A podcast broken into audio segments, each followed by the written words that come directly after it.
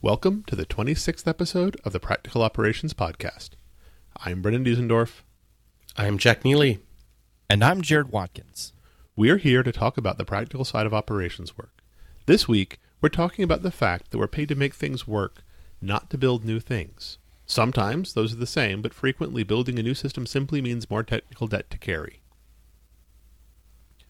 This topic came out of a blog post that a friend of mine shared with me earlier um, by Brave New Geek, and the blog post is "You are not paid to write code," and it's targeted mostly at software engineers and software developers who are building things.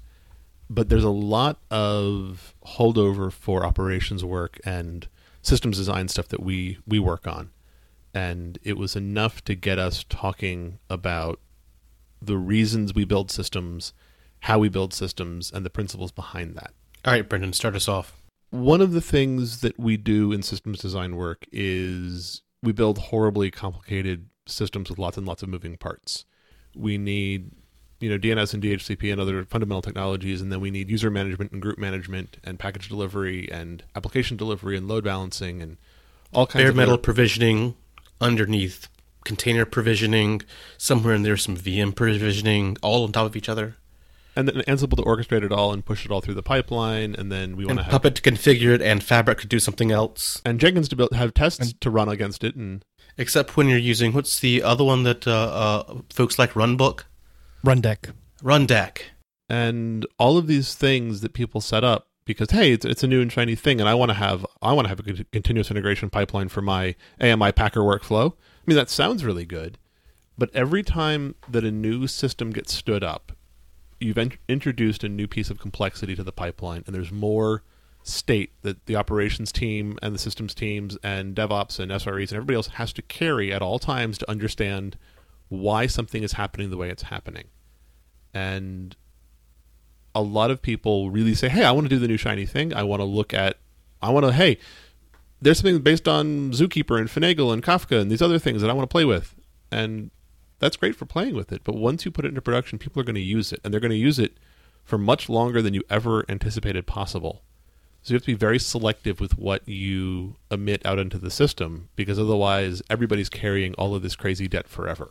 I think Docker is such a great example of of some of these technical debt issues because uh, operations folks nowadays really don't want to deal with hardware or VMs. Um, lots of people like to push things out with Docker, and Docker's a great tool for doing so. Um, but it comes to a point when you're running a production shop, you've got to have some sort of production platform that can run your Docker images and somebody's got to own and love and care for that system. Um, and those are sometimes boring, sometimes horribly c- complex, um, and sometimes just really not where the glory is, if there is any in our day to day job. And I've seen a lot of people ignore that part of the system. Uh, so you've got these great Docker images, you've got a great app, but you can't reliably run it and deploy it. Yeah, it's real easy to get started with Docker, but then the like you said, the the orchestration piece, especially in production, um, because you know there's this there's some things out there like was it Dokku or whatever, um, where it's like a single box. You can you can have like a a Heroku type functionality, but as soon as you want to scale that out to more than one box, it it's super complex. And there's also the fact that let's say Docker was a perfect tool. Let's say Docker did everything you wanted to do perfectly, and you deployed alongside the rest of your VM infrastructure and your system provisioning infrastructure and your Amazon infrastructure. You now have another thing you have to support and maintain and think about. Even if it's a perfect tool, it's another tool that you now have to give time and attention to. and the realization that there will be that old Docker image that no one's restarted that you find a couple of years from now and find the source of all your problems. and I think you kind of hit the nail on the head earlier, Brendan. That I I think a lot of these things start off innocently enough, where somebody wants to play with a new language, a new technology, and I think there's a time and a place for that. And and I think a lot of the times it should be like your personal time, or maybe like a little pet project or whatever. But definitely shouldn't be, you know, if the, if you need to do something to support the business, your first thought should not be, "Oh, this would be a great thing to do in language X." Well, it's also a, an example of like the reason why it took VMware a decade really to go from its first products that let people do virtualization to really owning data center virtualization technologies for enterprises because it takes a long time to build a tool set and trust in the tools and understand how they integrate with everything else that you're doing and slowly move into them. This is not something you can just jump into very quickly. So yeah, I mean, if you want to do it as, a personal project, that's great, and if you want to have an entire company move to it, that's also great. But you have to plan for it. Yeah, I mean, and and sometimes you you got to build these systems, right? I mean, it is it is fun to rag, and, and I and I I did agree with a lot of things the the blog post did say, but unfortunately, sometimes I mean, there's just no way around it. Like, I mean, if and and, and there is a difference between like a small scale setup in Google uh, in terms of like, do I need like a distributed system? But sometimes you honestly do need some form of a distributed system, whatever it is. Maybe it's database, this, that, what, whatever. And there's going to be times where it's you, you're going to have to deploy it. And I think when it comes to that, you really need to have discipline and focus and see the project all the way through. Because I think it's real easy, especially in our industry, to get to a 80 or 90 percent completed thing, and it, and it will run and it will work, but maybe after you've left or moved to another team, then a lot of the corner cases start showing up, and if the the discipline wasn't there or isn't there on the team, it's going to be real difficult to see it through to to be you know almost 100% or, or nearly reliable and I know that I've left behind things at previous organizations that were 70, 80, 90% solutions that people have probably cursed my name saying, why didn't he finish this piece of this system? Why is this why is this stupid bug still here? And it's because a lot of these things take constant input, constant work to keep them running. And no matter how many notes you may leave when you depart a position, it's really difficult for someone else to get the same level of understanding of a complex system that you built uh, that you had. Um, so yeah, I've seen a lot of a lot of situations where somebody built a complex system that worked really well, uh, solved an incredible task, was well worth the time and effort, but that atrophied and decayed and was ripped away um, after the person had left because no one else could understand how it, how it worked. And I, and I think that's where, again, like a lot of these problems, that's where an organizational buy-in has to be there, and and uh, much like a lot of our other problems, it's uh, part of this is a um, management problem, a people problem. You know, this needs to be a commitment done on the at the team level, and it needs to be something you know that unfortunately, there is times where you have to take on a more janitorial role. Uh, you know, be it monitoring, like cleaning up old alerts. I mean, there's just stuff that has to be done there routinely.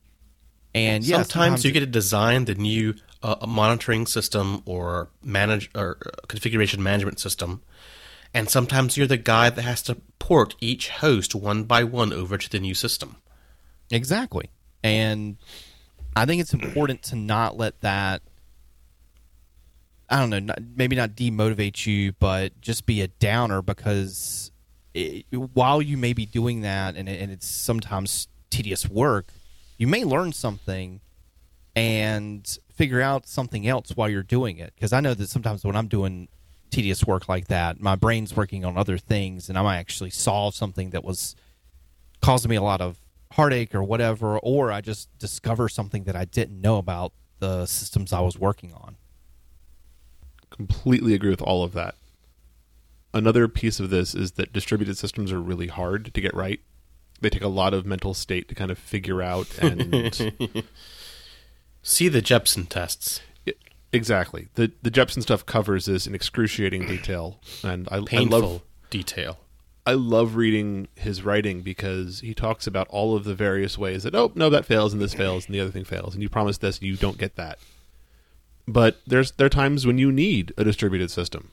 When you have thousands of hosts sending say metrics or log messages or something, you need to be able to receive that and you can't have they can't go into a single source. You have to then build a system that multiplexes and demuxes and do does other things to get all this, this data in and then reliably distributes it and other pieces. So you have to have these these large complex systems. And the complex system isn't the bad part of what we're talking about here. It's the the rushing into a solution that you don't know is supportable, maintainable. You don't know if other people are using it. You don't know how easy it is to find a community to get bug fixes out of or to complain about security issues or whatever it is this week that you're trying to get done. You're probably not the first person to have this particular problem. I mean, if you're Google, if you're Facebook, if you're one of the really big tech companies, you may be hitting problems at scales that nobody else has ever seen before. But for the most part, these problems have been at least addressed in the hey, that's a problem sense. So you can you can go learn from others' mistakes very quickly and go, okay, well, we can rule out these five tools because they're just not going to work for what we're trying to do. And you can diminish the field of what you're looking at and not try to set up 10 things. You set up two things to, to test and validate. Yeah, if you're um, working on a coding project and find yourself implementing a Raft consistency algorithm, um, that's a good sign to take a step back and take a good deep look about what your goals are, how this works toward um, the success of your company, uh, and is this really necessary?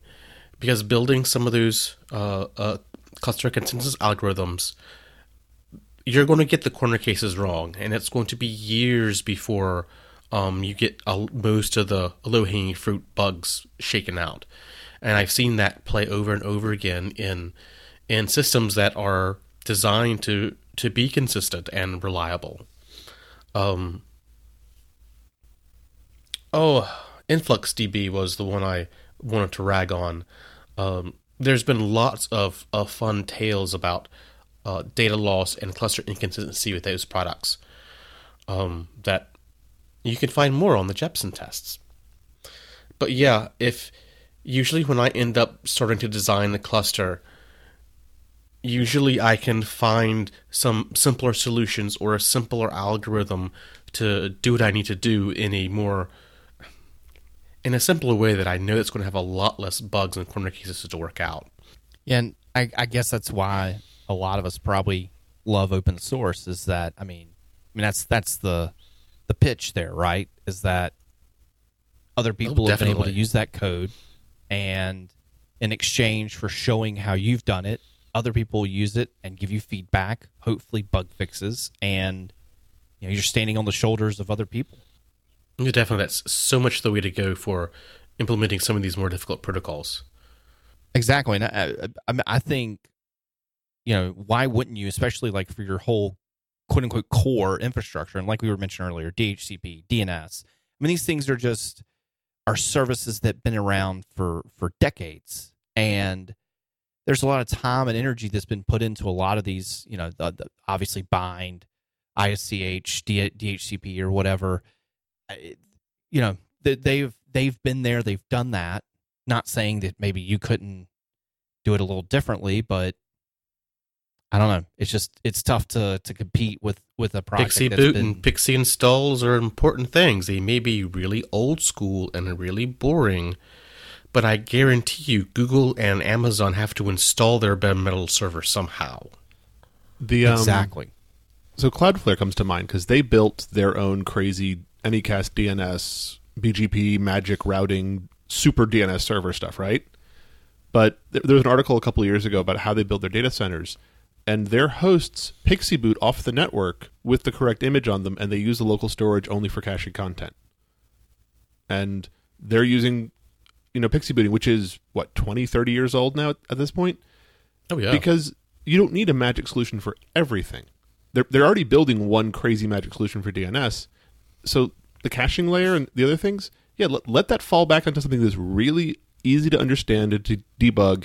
And yet it may be a little clunky and it may not be the, the shiniest newest fastest most functional programming language ever but it works i think cloudflare serves as a really great example um, because they're really pretty open about some of the stuff that they've uh, uh, created over the years and how they run, or high level view of how they run their infrastructure.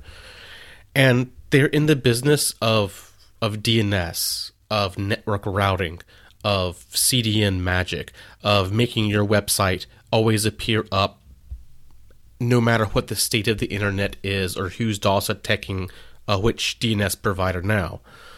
Um, and so for Cloudflare to re-implement their own DNS server, uh, re-implement um, or or forge ahead into new waters with um, routing protocols. This is something that builds their company value um, and is is central to their core competencies and how they make their cash. So you bet they're going to be investing in that type of development.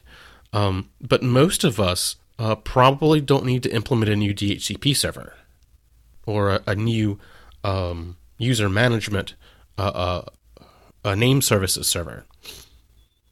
OpenLDAP is old and creaky, but it works. And a pain in the ass to manage. Well, I mean, there there might be some. I mean, there's also some older ones that are that are good too. Like I'm I'm uh, 389 comes to mind.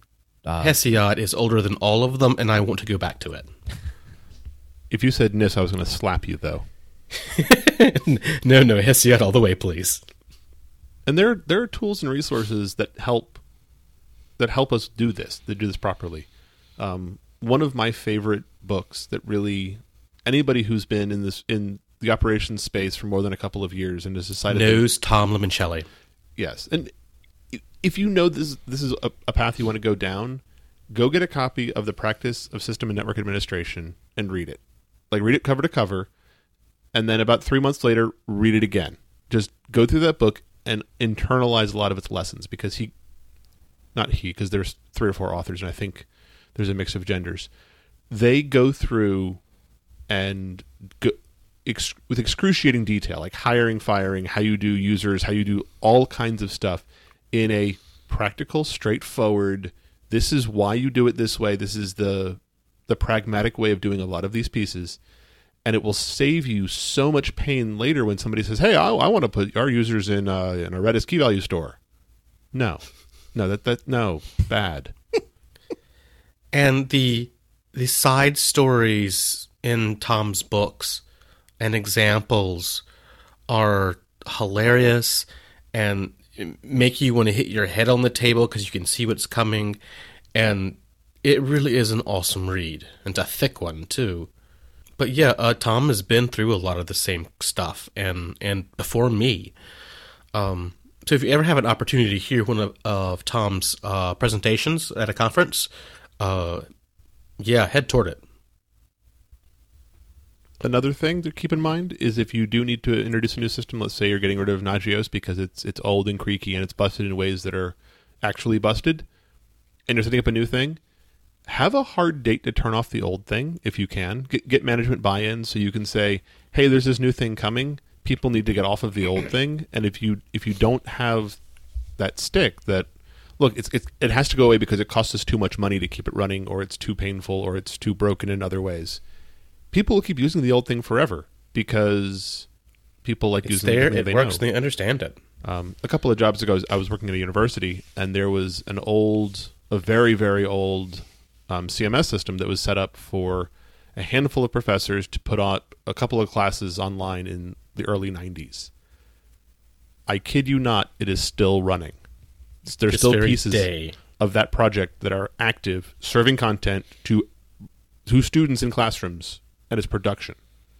It was one of the very first projects at this university to start bringing classwork online um, or classes online back when the internet was new. And it will not die. I also think the inverse of that is that you need to have a clear migration path as well. I mean, you just can't set up the new thing and be like, "Hey, we need to move over this," and then that's, that's the it. often overlooked detail. It's so great to think about the new shiny and how great the new shiny is going to be and and just how wonderful the world will be when you have the new shiny but the the hard part is not building the next thing. The hard part is migrating from the old busted to the new hotness. It's and it's real easy for folks just to you know let the old busted uh, sit out in production, and not get maintained, and slowly atrophy away, and ignore the users of it. Um, but developing a solid migration plan that brings folks from the old system to the new system in a supportable, reliable uh, fashion, that's hard. That's where the money is. So one other area that I see some some of these kind of creeping into is we tend to like to write wrappers around a lot of things.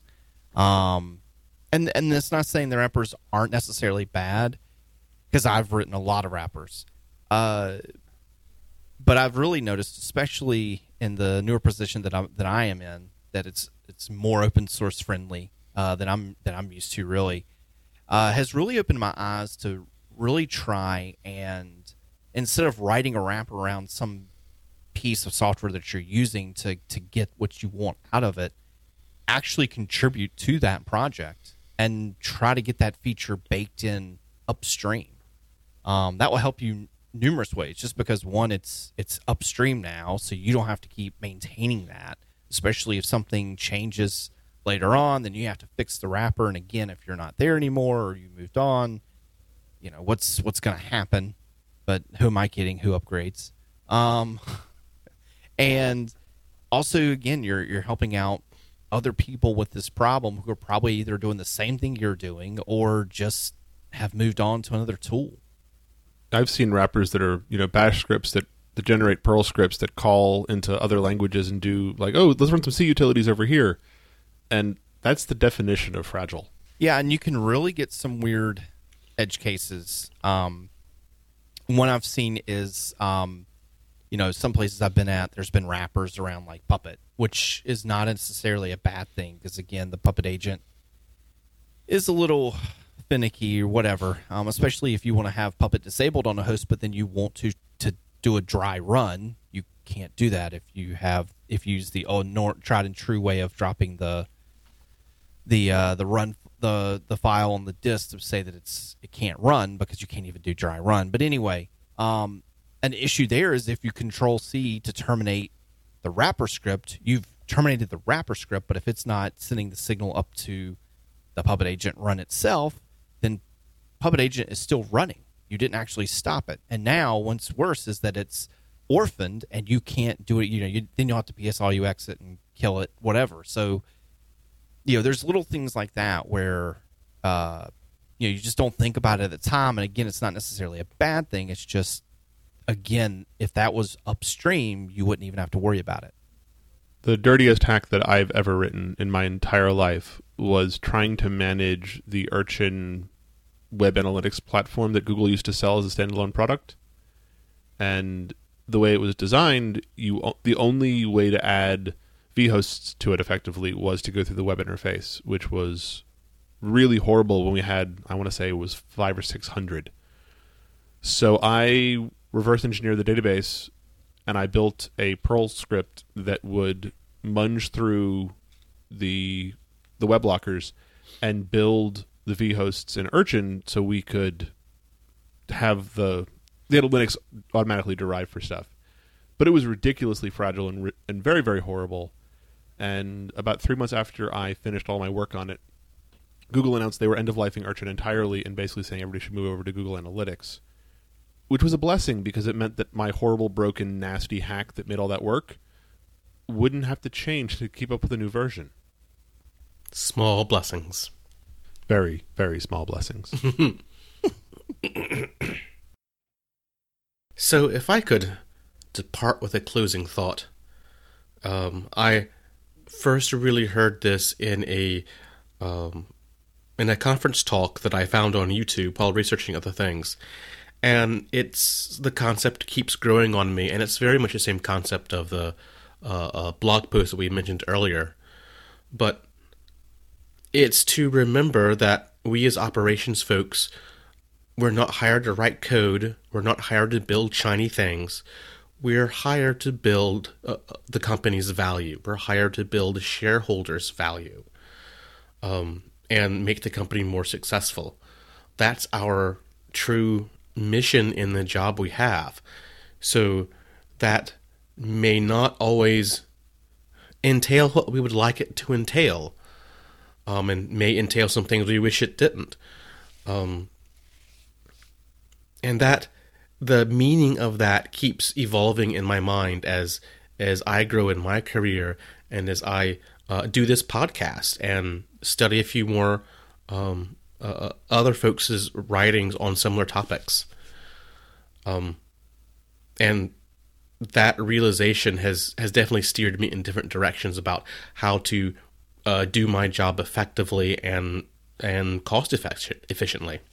Yeah, I mean, I, I almost view it as a it's it's pretty cool because I mean we're entrusted to make these decisions. Well, in some some cases, I know some places people are in a good working environment. You're entrusted. you're right to make these decisions, and I mean, it's not like you're making a life or death situation here, but it is something to weigh on. That you know, hey, this is something I need to think about that could potentially make or break the company at you uh, know, some decisions. I mean, if you end up you know, say you go with MongoDB and you didn't realize, and this was early on, and you didn't make the changes to make it actually, you know, fault tolerant and actually write data in a sane way, and your entire business was running on MongoDB, and then it it crashed, and you lost data. I mean, in some instances, that can mean, you know, and and worst come to worst, you didn't test your backups, so you didn't actually have a backup, and you know, now the doors are closed I, I mean, I, I, obviously that's an extreme example, but I mean, uh, the decisions you make have a cascading effect that could either make or break the company. Yeah, some of the decisions that we have the option to, or opportunity, opportunity to make can cost everybody at the company their job. It can be an end of life event for the company, and then people are no longer employed. So be careful. Especially as some companies are like web only and and really technology focused. I mean, you know, if if your online store isn't taking orders, you're not making money. And if you cause an issue with the web tier, it's kind of hard to make money. And a lot of it is, you know, the difference between uh, having a restrictive budget and being a really truly successful company. Um, and what that means to me is, as as an open source advocate, uh, I much prefer to work in and with open source. I think there are a lot of arguments that make that a superior choice for doing the types of things we do. But there are cases when it's cheaper um, to buy a proprietary solution. There are more cases where it makes more business value to use that proprietary solution. And that's a winning argument to really investigate those proprietary solutions and see if they work um, and do what you need to do. Sometimes going with the cheapest solution will cost you more in the long run than going with even the most expensive solution. Hey, are you calling open source cheap? Well, I mean, it, not even open source in that instance. I guess even you know, like if you were looking at different products, sometimes you open know, even source is cheap, just a cheap date. I, I understand. I, I I've worked with your mentality before.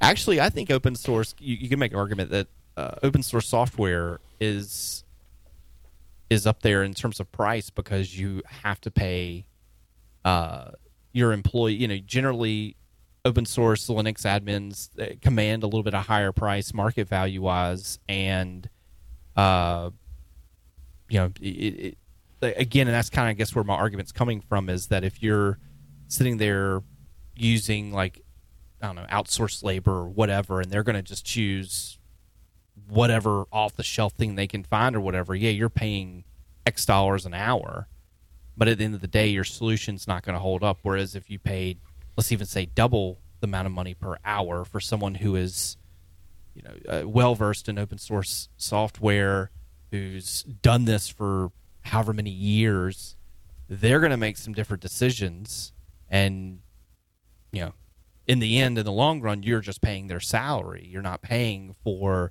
someone's salary plus this tool and that tool and this and that. And you know, so. Well, you're going to pay for the expertise one way or the other. Exactly. It really is. So do you want to have it good expertise? Do you want to have it a capital capex or opex? Do you want to have it as a capital investment spend, or do you want to have it as operational investment spend? You have to to pick which one you want it to be and a lot of and investors would like to see capex over opex usually. Yeah, a lot of places with small budgets generally, in my experience, tend to put money into OPEX. They, they, they look at the investment in people as being a, a better long term investment than the investment in, in specific tools or technologies.